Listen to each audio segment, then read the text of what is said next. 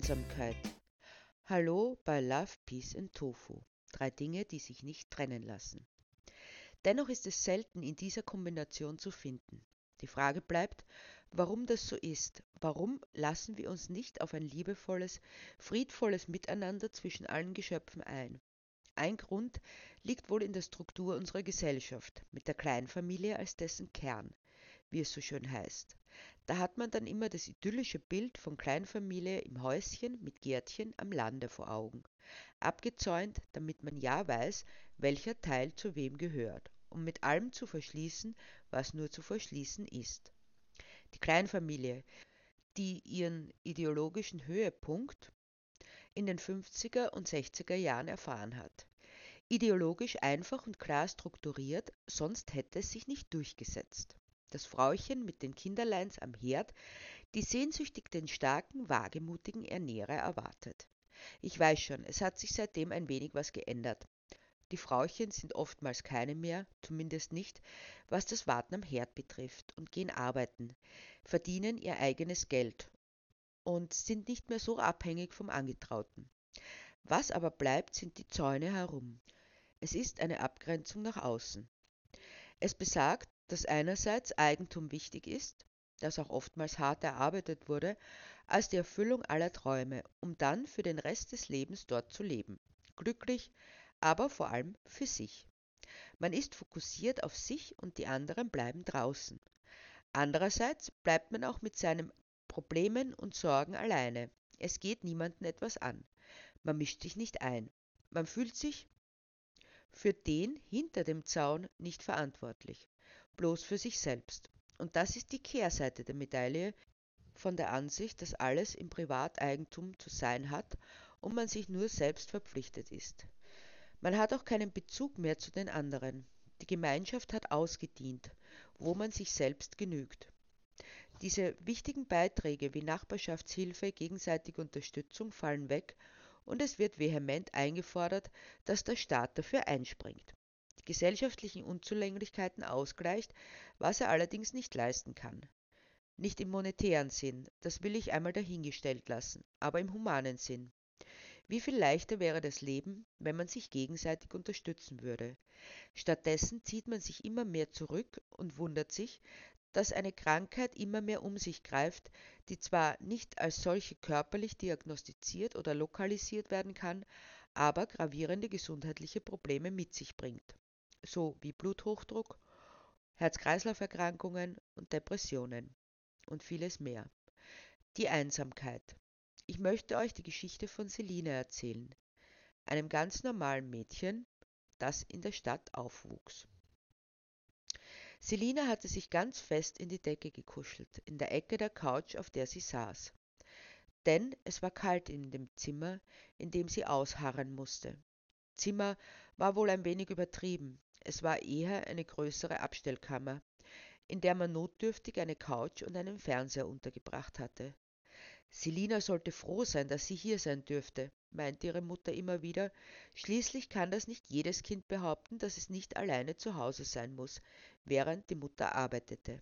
Sie solle doch nicht so undankbar sein, oder wäre sie lieber ein Schlüsselkind? Zu Hause.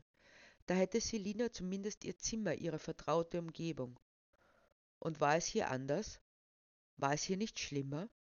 So eingesperrt in die Kammer, die sie nicht verlassen durfte, so dass sie ihrer Mutter auch nicht sagen konnte, dass sie fror.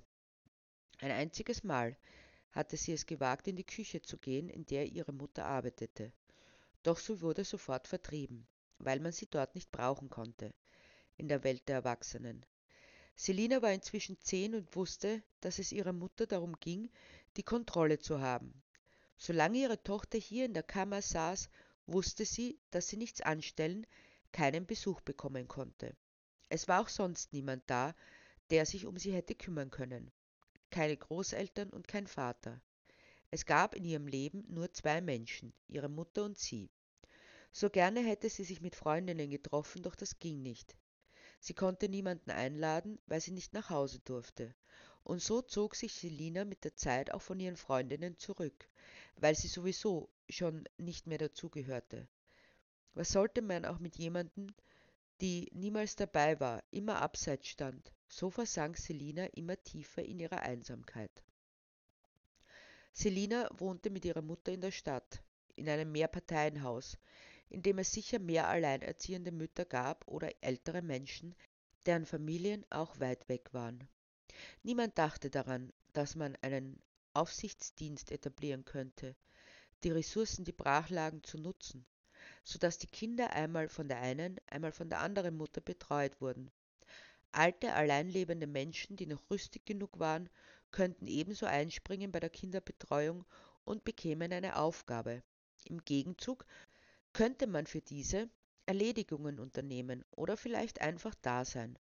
Doch das wurde nicht einmal angedacht, denn schließlich, so die herrschende Ideologie, kämpft jede für sich allein und macht sich das Leben dadurch unnötig schwer. Aber selbst das sieht man nicht, weil man es nicht sehen kann. Selina wurde größer, hat die Schule hinter sich gebracht, ist von zu Hause ausgezogen, ging arbeiten und lebte in einer kleinen bescheidenen Mietwohnung, nicht weit von jener, in der sie aufgewachsen war. Das Verhältnis zu ihrer Mutter war schlecht oder eigentlich nicht vorhanden, weil sich Selina von ihr im Stich gelassen fühlte. Was sie aber nicht sagen durfte, denn das wäre ungehörig. Hat doch die Mutter alles für sie getan, alles, außer für sie da zu sein. Selina nahm sich vor, dass sie alles anders machen würde, sollte sie selbst einmal Kinder haben. Tatsächlich verliebte sich Selina, heiratete, bekam zwei Kinder und zog mit ihren kleinen Familie in ein Vorstadthäuschen mit Garten und Zaun. Es gelang ihr tatsächlich, es anders zu machen. Sie arbeitete Teilzeit und wusste ihre Kinder gut untergebracht in öffentlichen Einrichtungen. Doch die Zeit, die sie zu Hause waren, widmete sie sich ausschließlich ihrer Familie. Aber gemeinschaftliche Dienste nahm sie nicht in Anspruch. Wozu auch? Es war auch so zu schaffen, wenn auch unter enormem Aufwand. Die kleine Familie blieb für sich, bis sich das Blatt wendete. Ihr Mann hatte einen tödlichen Arbeitsunfall. Aber auch das stemmte sie. Die Kinder waren inzwischen auch schon größer und gingen bald ihre eigenen Wege, zogen weg, und alles, was Selina blieb, war ihre Arbeit denn sie hatte nicht rechtzeitig über den Zaun gesehen, um eine Gemeinschaft außerhalb zu finden. Eine optimale Situation, so wie es scheint. Selina erfüllt alle Bedingungen der neoliberalen, auf das Ich fokussierten Gesellschaft. Sie schaffen das alleine, brauchen niemanden außerhalb, außer der staatlichen Institutionen, die sowieso dafür da sind. Aber dann kam es, wie es kommen musste. Der Mann fiel weg und die Kinder zogen aus. Selina blieb für sich. Und wieder kuschelte sie mit ihrer Decke in der Ecke der Couch in ihrem kleinen Eigenheim, weil sie fror. Nur, dass die Kälte diesmal von innen kam. Es wäre so leicht gewesen, als die Kinder noch klein waren, Verbündete zu finden, die Kinder miteinander spielen zu lassen, gemeinsame Unternehmungen zu veranstalten und sei es nur ein Besuch am Spielplatz. Aber wozu? Man hat doch den Spielplatz im eigenen Garten, umgeben von dem Zaun, der andere draußen hält. Wenn man sich die Erzählungen von Menschen anhört, die nach dem Krieg geboren wurden, so gibt es einen Grundtenor. Wir hatten zwar nicht viel, aber wir waren ständig draußen und haben mit den anderen gespielt. Da wurde nicht kontrolliert oder jeder Schritt überwacht, sondern die Kinder konnten spielen, miteinander sein und kamen nach Hause, wenn es dunkel wurde. Nein, das geht heute nicht mehr, mit all dem Verkehr und wer weiß, was den Kindern alles passiert. Das wäre unverantwortlich. So wird das Gemeinschaftliche gleich draußen gelassen und man bleibt in den eigenen vier Wänden. Das muss genügen. So wird das für sich bleiben weitergegeben, so wie es vorgelebt wird weil es gefährlich ist, sich mit anderen Kindern zu treffen, werden sie im eigenen Heim kaserniert und vereinsamen. Aber Selina hat es nicht gesehen, auch wenn sie es grundsätzlich anders machen wollte. Sie kam nicht auf die Idee, weil sie es nicht kannte. Nur das Ideal, das ihr immer wieder vorgegaukelt wurde und das doch immer brüchiger wurde, wenn man genauer hinsah. Bloß die Fassade war noch aufrecht. Selina wurde immer älter, ging in Pension und wurde krank. So krank, dass sie sich nicht mehr alleine versorgen konnte. Ihre Kinder hatten keine Zeit, sich um sie zu kümmern und eigentlich auch keine Lust. Deshalb suchten sie einen Heimplatz für ihre Mutter, den sie auch fanden.